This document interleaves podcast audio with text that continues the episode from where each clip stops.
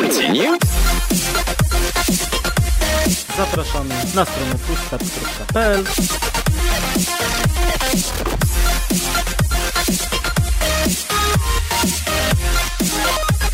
Halo, halo, dzień dobry, dobry wieczór, witamy Was bardzo serdecznie w pierwszym odcinku nowego, starego formatu, czyli Push Start to Continue, potocznie krótko zwanego Continue.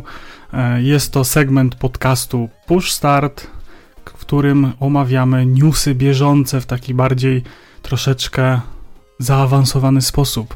Trochę bardziej się wczytujemy w jakieś rzeczy, które w branży gier i technologii się dzieją. A i oczywiście standardowo przy mikrofonach jestem ja, Dariusz Wadariowoźniak oraz Przemysław Pimol-Lipiec, hej. I dzisiaj myślę, że tak idealnie trafiliśmy z materiałem przed samą premierą dość kontrowersyjnej gry, czyli Atomic Heart. Yy, I Mhm. tutaj nasz research głównie yy, bazuje na różnych materiałach na YouTube. Yy, Takim głównym jest materiał z kanału Game Dev with the Serve i ich śledztwo, które wykonali w 2019 roku odnośnie pracy przy Atomic Heart. E, Tam jest dość dużo screenów z Telegrama, e, też podobne screeny z Telegrama e, są na Reddicie, troszeczkę informacji na Twitterze, no i właściwie na tym bazowaliśmy te nasze wykopki, które tutaj odkryliśmy. No to może zacznijmy od tego w ogóle, czym jest Atomic Heart, czyli mamy tutaj do czynienia z FPS-em, w którym trafiamy do retrofuturystycznej wersji Związku Radzieckiego i wcielamy się w tajnego agenta yy, KGB bodajże. Mhm. Naszym zadaniem jest zbadanie sekretnej placówki, w której rozpętał się bunt maszyn i zaprowadzenie w niej porządku, nim dojdzie do globalnej katastrofy. No i dobra, to już wiemy o czym. To teraz może kiedy coś się zaczęło dziać i kto to zaczął w ogóle. Czyli mamy takie pierwsze wzmianki o w ogóle o grze, czyli to jest rok 2017 i pierwszy zwiastun. E, Gra generalnie jest tworzona przez rosyjskie studio Mantfish i nad projektem czuwają trzy takie zagadkowe persony.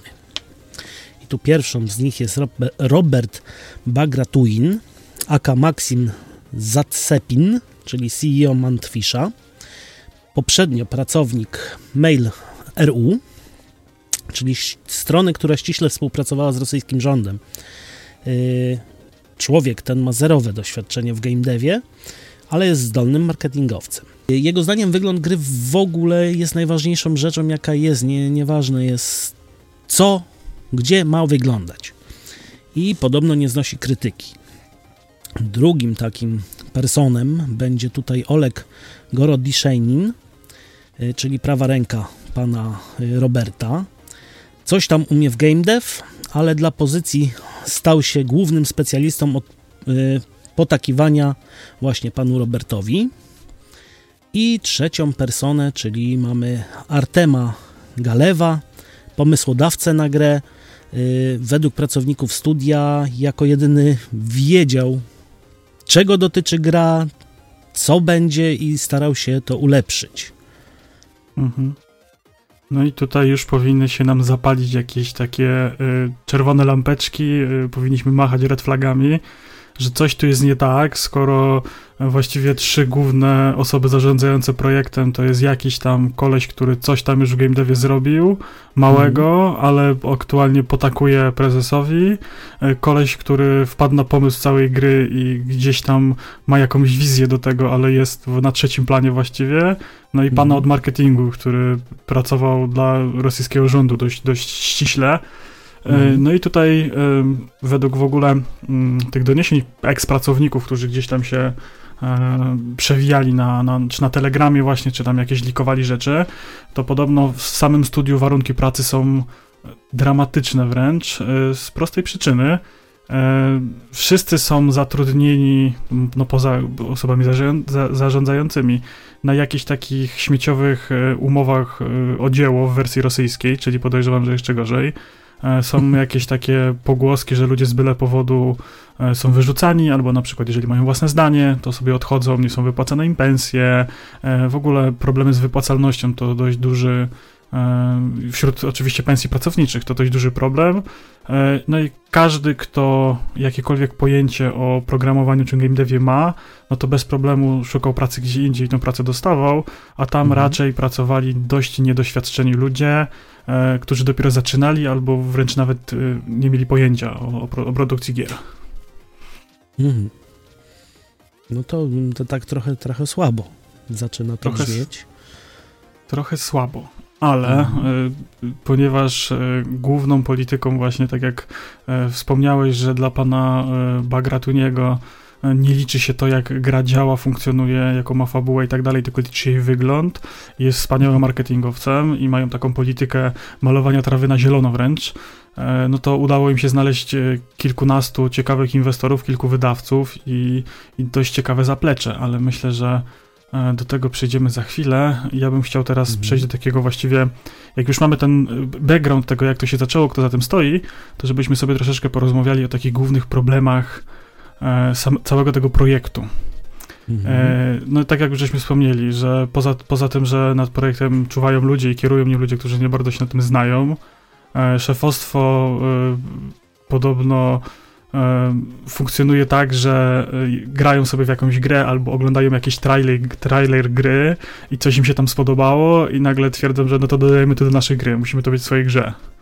Więc to jest taki, róbcie teraz już, nie? Bo to, to było fajne. Do, dobre podejście. To mhm. mi się mhm. podoba, tak ma być i nie obchodzi mnie, co, co z tym zrobicie, nie? No, no i właśnie te braki urlopów, bezpłatne nadgodziny, niepłacenie pensji, zero w ogóle praw dla, dla tych deweloperów jakichkolwiek. I my tutaj na zachodzie e, marudzimy na to, że jest crunch i, i że deweloperzy za y, ciężkie premie y, robią nadgodziny e, i nie bardzo jeszcze ktoś do tego zmusza, tylko jest taka kultura pracy, a tam po prostu nie masz wyboru. Albo e, nie idziesz na urlop i pracujesz, albo nara. Albo Więc, gułag. Dokładnie, albo gułag. No, no i jeszcze, brzmi, jeszcze takie... Mhm. Brzmi to ciekawie, no nie wiem, czy chciałbym, chciałbym się mieszać w pracę.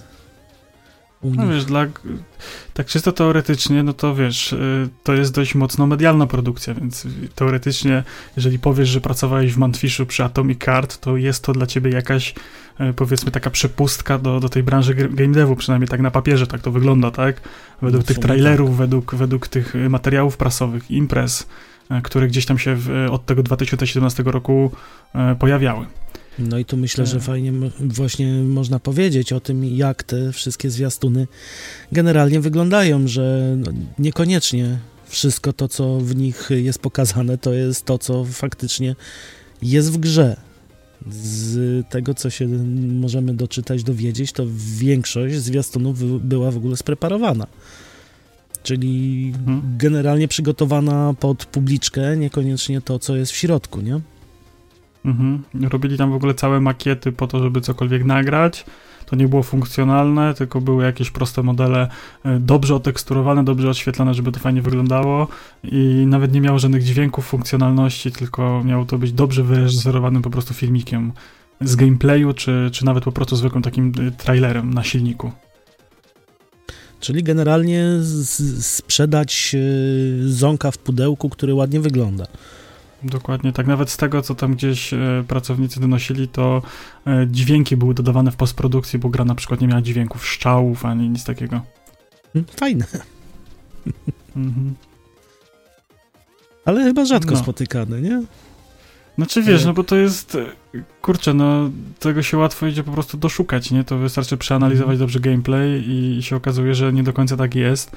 I reklamowanie, no dobrze wiemy jak się kończy w dzisiejszych czasach reklamowanie czegoś, co jest czymś innym zupełnie, tak? CD Projekt się mhm. na tym przejechał, e, The Division się na tym przejechało, że, że tam za bardzo ładnie ta gra wyglądała na trailerach, więc e, no trzeba uważać, nie? Watch Dogs też miało e, tego typu problemy, wizerunkowe, mm. że pokazywali coś na trailerach, co nie do końca tak działało i wyglądało w grze potem, więc...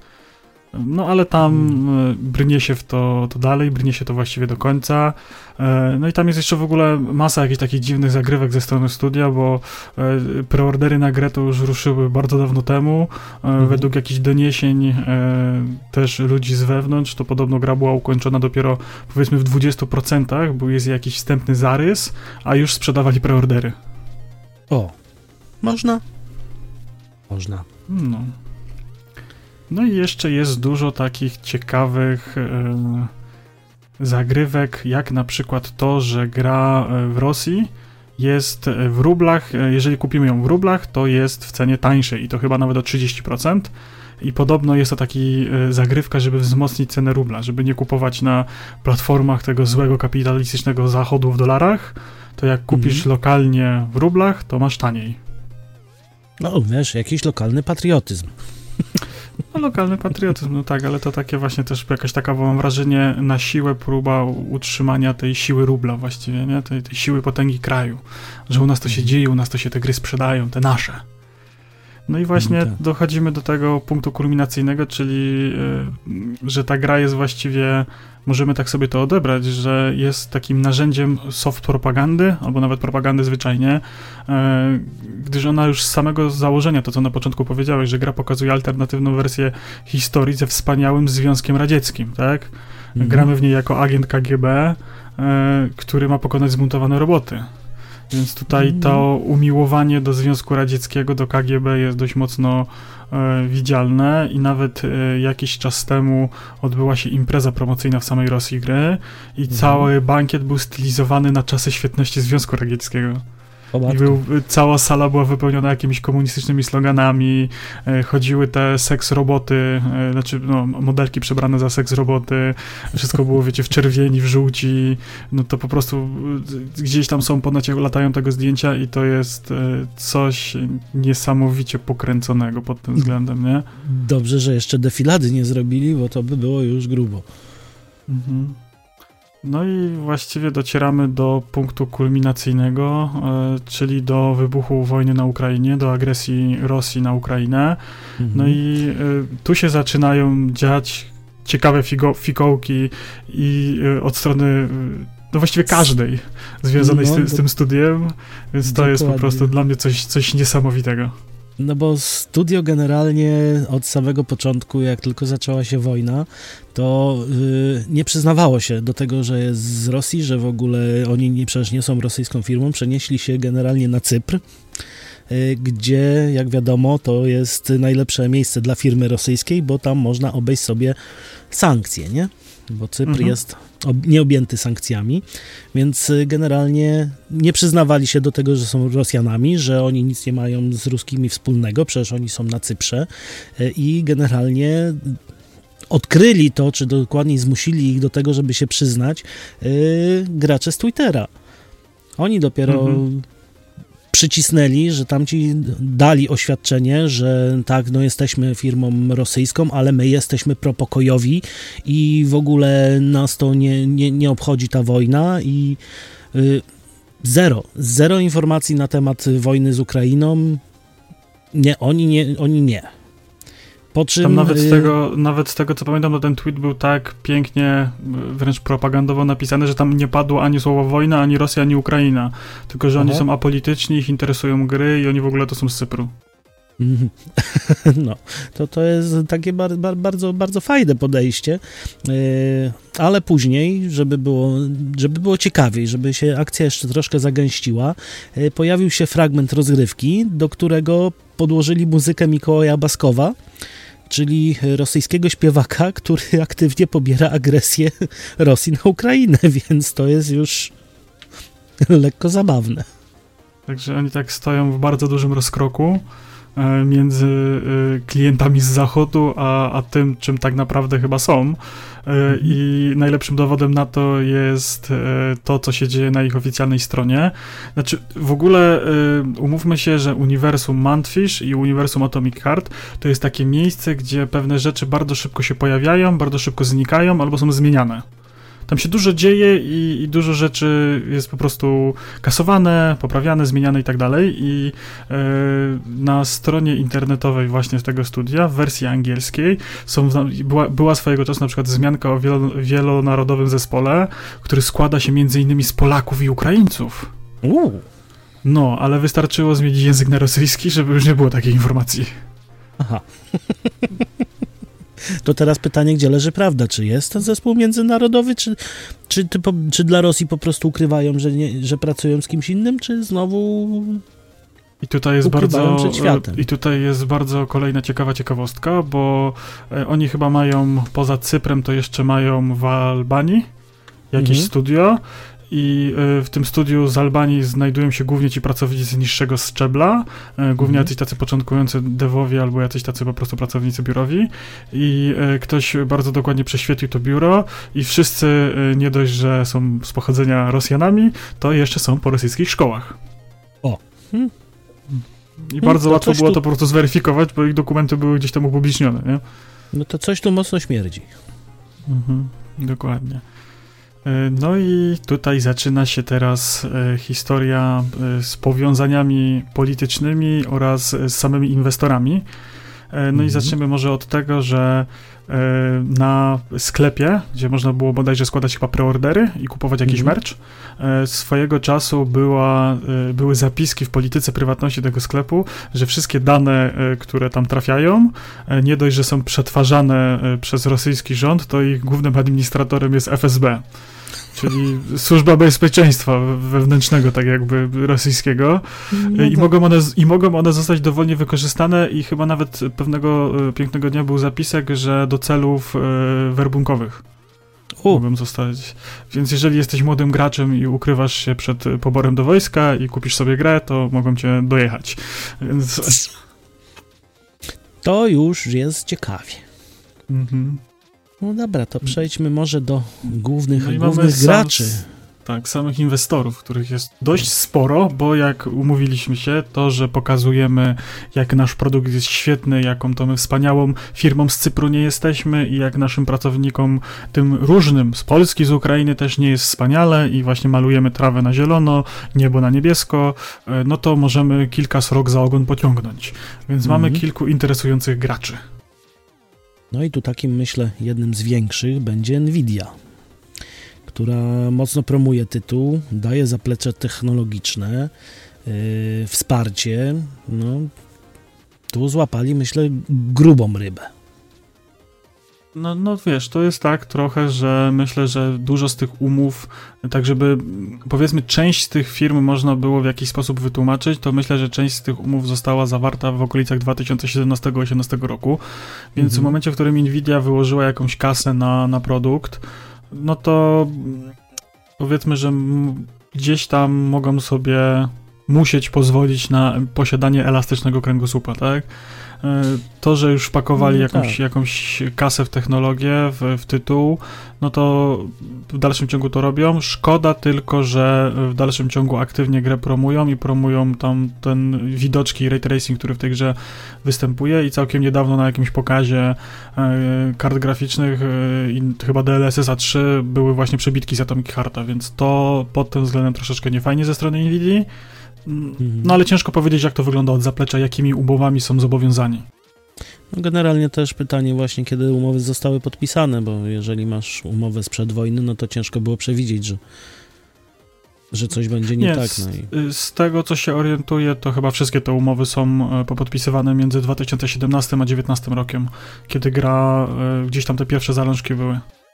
Mhm. Taka jeszcze ciekawostka, e, w 2017 roku, przed publikacją tego trailera, e, tego pierwszego trailera, Electronic Arts e, było z delegacją właśnie jeszcze wtedy w Rosji, Mhm. za czym studio się przeniosło na Cypr i obejrzeli jak wygląda trailer, byli zachwyceni, a potem zobaczyli, chcieli w to zagrać i stwierdzili, Mhm. że jednak nie, że jednak nie, nie, nie będą tego wydawali. No bo chyba nie mieli za bardzo w co zagrać, mi się wydaje. No właśnie. No ale dobrze, mamy, mamy kolejnych ciekawych graczy. Tak, mamy Tencenta, no ale tutaj myślę, że nie będzie niespodzianki, bo oni chyba pakują wszędzie i wszystko i do każdego. Mhm. Oni są wielką chińską e, rządową korporacją właściwie, bo chyba wszystko w Chinach jest rządowe, Mhm. więc e, mają kasę, mają zaplecze i, i pchają w polskie, w ukraińskie, w, w każde możliwe firmy pieniądze, gdzie tylko coś się da. No i też prawda jest taka, że firmom zależy na tym, żeby Tencent był udziałowcem, bo wtedy mogą wydawać grę na terenie Chin. Mhm. No to tak jak mówię, no, zresztą Chiny, Rosja, no oni zawsze byli blisko, niekoniecznie się teraz lubią, ale też myślę, że tu to nic nie zmienia.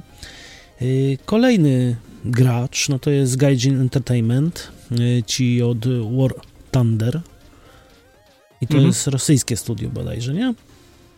E, Ono jest z pochodzenia rosyjskie, e, a teraz chyba są na Węgrzech. W ogóle też się przenieśli chyba na Cypr. Mhm. No, Ale wywodzą się z Rosji tak pierwotnie. Mhm. No i tam chyba było dość sporo też aferek takich z reklamami na prorosyjskich Mhm. kanałach, coś tego typu kojarzę. Tak, tak. Tam dużo się takich różnych fikołków działo. Właśnie to, że promowali e, swoje gry na jakimś e, takim mocno e, chyba militarnym filmie, gdzie tam gdzieś właśnie czołgami jeździli i, i barykady dla czołgów, które rozjeżdżali, były pomalowane sprayem War. E, chyba e, zrobili jakąś reklamę e, z e, tymi e, partyzantami, w sensie, wiecie, Rosjanami, ro, rosyjskimi żołnierzami, którzy udawali partyzantów tej Republiki Donieckiej, przyszłej, niedoszłej, nieaktualnej, tak? Mhm. Że oni tak jakby tam ich wspierali, a potem się okazało, że wiecie, ściema to Rosjanie, wiesz, Donieck ukraiński i tak dalej i wtedy pokasowali chyba filmiki na YouTubie. Oho. I tłumaczyli się, że oni nie wiedzieli, że oni są przecież z Cypru, a polityczni są. No tak, jak wszyscy. To jeżeli mówimy już o Cyprze, no to mamy kolejną firmę z Cypru. Oj, tutaj y, to tak zaznaczę, że to jest chyba największy gracz i największa ciekawostka i zagadka Oho. tego, co się tu Czyli- odwala. czyli mamy Gem Capital, yy, no tak jak wspomniałem oczywiście z Cypru, yy, którego CEO to jest Anatolij Pali, który wcześniej zajmował, zajmował generalnie wysokie stanowisko w rosyjskim przemyśle paliwowym, przez co na pewno współpracował z wieloma wysoko postawionymi politykami czy biznesmen, biznesmenami takimi jak yy, Oleg de Ripaska, yy, czyli dość, dość, dość znany przyjaciel Władimira, nie? Mhm. No i w ogóle Mm. firma e, totalnie jest e, opleciona całą pajęczyną powiązań z różnymi rosyjskimi oligarchami i politykami, e, którzy gdzieś tam za, zasiadają w rządzie, czy prowadzą jakieś biznesy. E, I ona w ogóle tak e, w kuluarach e, współpracuje e, i z, tym, z tymi bankami, które obchodzą sankcje i z różnymi innymi firmami i jest masą y, jakichś takich y, inwestycyjnych powiązań właśnie opleciona, że po prostu słynie jako pośrednik do omijania sankcji najzwyczajniej. Mhm. I głównie tutaj jest po prostu y, y, dodatkowo firmy, które korzystają z jej usług, y, jawnie finansują wojnę na Ukrainie. Tam jest sporo takich y, firm, które piorą sobie pieniądze przez właśnie y, GM Capital, które potem za te wyprane pieniądze finansują wojnę na Ukrainie. Mhm. Dlaczego by nie? No teraz trochę bardziej dla mnie przynajmniej smutna informacja, czyli mamy Xboxa i Microsoft i dzień premiery w Game Passie, natomiast y, jest to myślę związane właśnie z umowami, które są podpisywane, ale na szczęście moim zdaniem y, Microsoft się generalnie wy, wycofuje z Rosji, nie? się wycofał, wszystkie swoje usługi zablokował. Nie ma Game Passa, nie ma Mhm. wsparcia żadnych usług Microsoftu na terenie e, Rosji. E, No i dodatkowo oni w ogóle e, na żadnej z konferencji, która odbyła się w ciągu ostatniego roku, nie e, promowali Atomic Heart. To się nigdzie nie pojawiło. Nie było nigdzie, że ani na tej konferencji, że ona wyjdzie w ciągu 12 miesięcy, ani teraz na tym ostatnim pokazie, showcase'ie nie było tego też. Właściwie Mhm. jedyna wzmianka no to się pokazała z rozpiską Game Passa na, na luty, że, że po prostu gra będzie, ale też jakoś tak bez większego echa. No tak. No to mamy kolejne teraz y, młodą krew, czyli For Divinity. Y, Generalnie firma, która próbuje coś tam zdziałać na rynku azjatyckim. Mhm. Oni dopiero zaczynają, gdzieś tam są po prostu, oni są e, głównie chyba wydawcą, oni mają być dystrybutorem na terenie Azji. Mhm. Y, Kolejne to jest Focus Entertainment.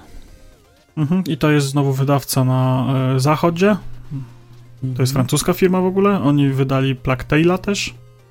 Mhm. I to są ci sami, którzy y, jak informowali o tym, że Plague Tale y, będzie wydawany i że będzie miał y, różne dubbingi, to zapomnieli o tym, że jest rosyjska wersja językowa i potem w poście niżej w osobnym specjalnym twicie z serduszkami dali, że rosyjski dubbing też oczywiście będzie. Okej. No. Więc oni w ogóle nie mają kręgosłupa moralnego i oni też słyną z tego, że wysyłali kopie gier do influencerów w Rosji, do tych samych influencerów, którzy jawnie e, wspierali wojnę i byli za, tym, za, za tą agresją, popierali to. No, czyli tak słabiutko. Mhm. I mamy tu już bardzo ściśle powiązane z Rosją, czyli VK Play, mhm. czyli tak naprawdę VK, czyli rosyjskiego Facebooka. W kontakcie. W kontakcie. Mhm. No i to jest y, główne narzędzie propagandy rosyjskiego rządu. I to, co się z tą firmą odwaliło, to też uważam, że to jest Mistrzostwo Świata, y, bo y, firma jest związana z rosyjskim rządem mniej więcej od 2019 roku, w mhm. którym jej założyciel został siłą usunięty ze swojego stanowiska i musiał spieprzać z kraju. A firmy przejęli koledzy Władimira. No, cóż powiedzieć. No. I tu jeszcze taka, taki plot twist jest, bo firma podobno ma dostać 50 e, miliardów dofinansowania z rosyjskiego rządu na to, żeby Rosja mogła się odciąć od tego złego zachodu i żeby zrobili im konsolę, gry na tą konsolę i cały game dev. Mają całe miasteczka zbudować dla deweloperów, ściągnąć najlepszych i rozkręcić e, tą wspaniałą, ten wspaniały 30-letni plan odbudowy game devu w Rosji. No, czyli generalnie chcą zastąpić Xboxa sobie właśnie własną firmą i powiedzą, że my mamy swoje. Nie? Jestem ciekawy, jak im to wyjdzie. O, pewnie jak wszystko. Mhm. Także ogólnie y, to wszystko, co żeśmy powiedzieli, buduje nam taki dość, nie, dość niepokojący y, fakty na temat y, całej tej firmy, jeżeli weźmiemy pod uwagę, że jest to apolityczna firma z Cypru, prawda? No tak, no. Przecież oni są w ogóle nie powiązani w żaden sposób. Absolutnie, tu w ogóle nie ma żadnych y, hmm. jakichś takich y, koligacji i, i, niczego. No i tutaj, y, tak już właściwie podsumowując ten temat, y, mamy kilka takich pytań pomocniczych y, do Was też, słuchacze, i tak myślę do nas pod dyskusję, mhm. Bo tak naprawdę w najlepszym wypadku gra jest po prostu tworzona przez niedoświadczone studio i ma tam jakieś to finansowanie dużych graczy. Powiedzmy, dużych graczy powiązanych politycznie, no bo ciężko e, żyć w kraju e, postkomunistycznym, takim jakim jest Rosja, rządzonym przez e, Władimira bez żadnych koligacji. Myślę, że tam załatwienie czegokolwiek e, bez koligacji nie idzie, nie jest w stanie i gra po prostu w nieumiejętny sposób ma roznąć graczy na kasę, bo jak dobrze wiemy, graczy na kasę da się roznąć w lepszy sposób. Mikrotransakcje, mm. lootboxy, waluty w grze, dodatki, game passy. No. Sezon no, pasy i tak dalej. Dokładnie. A w najgorszym przypadku gra jest po prostu zwyczajnie źródłem rosyjskiej propagandy, e, finansowanej przez osoby ściśle związane z Kremlem i tak naprawdę pralnią pieniędzy dla rosyjskich yy, oligarchów, tak? I mhm. źródłem finansowania wojny przez to, tak? No, no i tak, w jakiś no. sposób próbą ratowania rosyjskiej gospodarki. No tu tu do, pole, do polemiki myślę, czy uratują jedną grą, natomiast no, na pewno duży, duży wpływ propagandowy i jakieś tam koneksje finansowe na pewno też mają tutaj duży wpływ. No ale wiesz, to y, propagandowo ta próba ratowania rosyjskiej gospodarki nawet nie chodzi o to, że oni zarobią i uratują tą jedną grą tą gospodarkę, mhm. tylko to jest myślę taki y, plan bardziej długofalowy na zasadzie y, pokażmy Zachodowi, że ta nasza kultura rosyjska to jest taka fajna, że my to fajne rzeczy robimy, że patrzcie jaka ta gra jest ładna, jak ona jest ciekawa, przecież to, to jest ten słynny rosyjski Bioshock.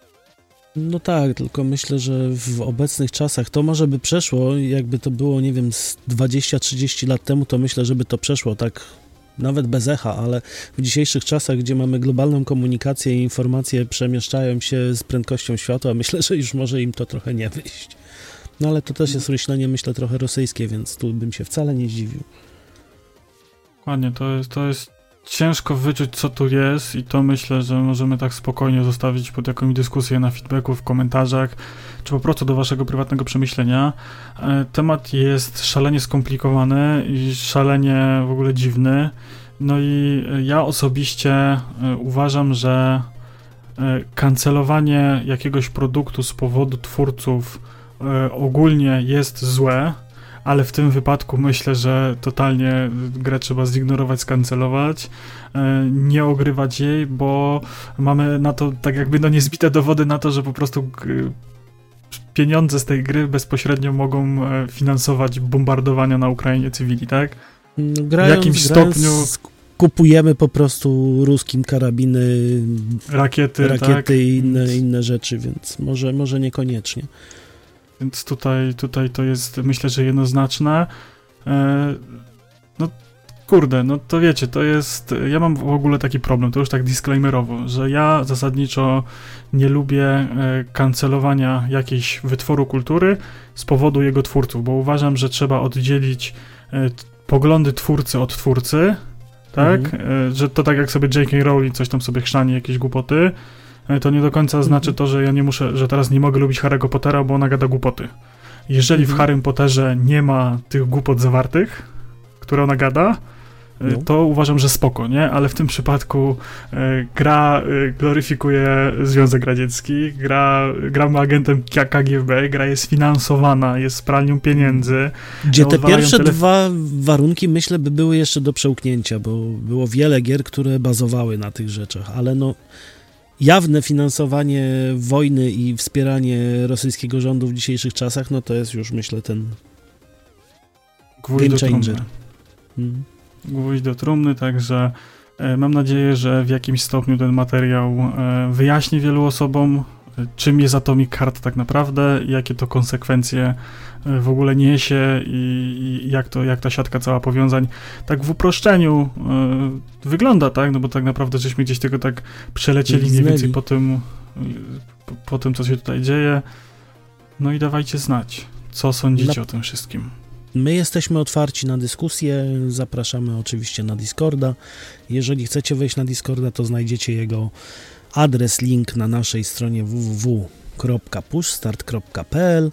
Tam można wejść, wejść sobie w zakładkę później na Discordzie feedback i z nami podyskutować, oczywiście nawet odpowiedzieć, czy wy też uważacie, czy, czy należy usunąć grę i lepiej jej nie ruszać kijem z daleka, czy jednak się z nami nie mhm. zgadzacie. I też takie stwierdzenie dodatkowo, że no skoro ona jest już w Game Passie, a ja i tak za tego Game Passa płacę, to oni tak pewnie dostaną kasę, więc albo wymówić Game Passa, albo y, zagrać w grę, to jest błędne, bo oni tak myślę, że kasę od Microsoftu już dawno dostali i to już jest po ptokach, e, mhm. ale myślę, że możemy dać im jeszcze mniej zarobić, jak będziemy tą grę ignorowali. Pewnie. Jeżeli my będziemy grać w Game Passie, to na pewno jacyś nasi znajomi się skuszą na jej zakup, a jeżeli my ją zignorujemy, to może powstrzymamy kogoś przed zakupem.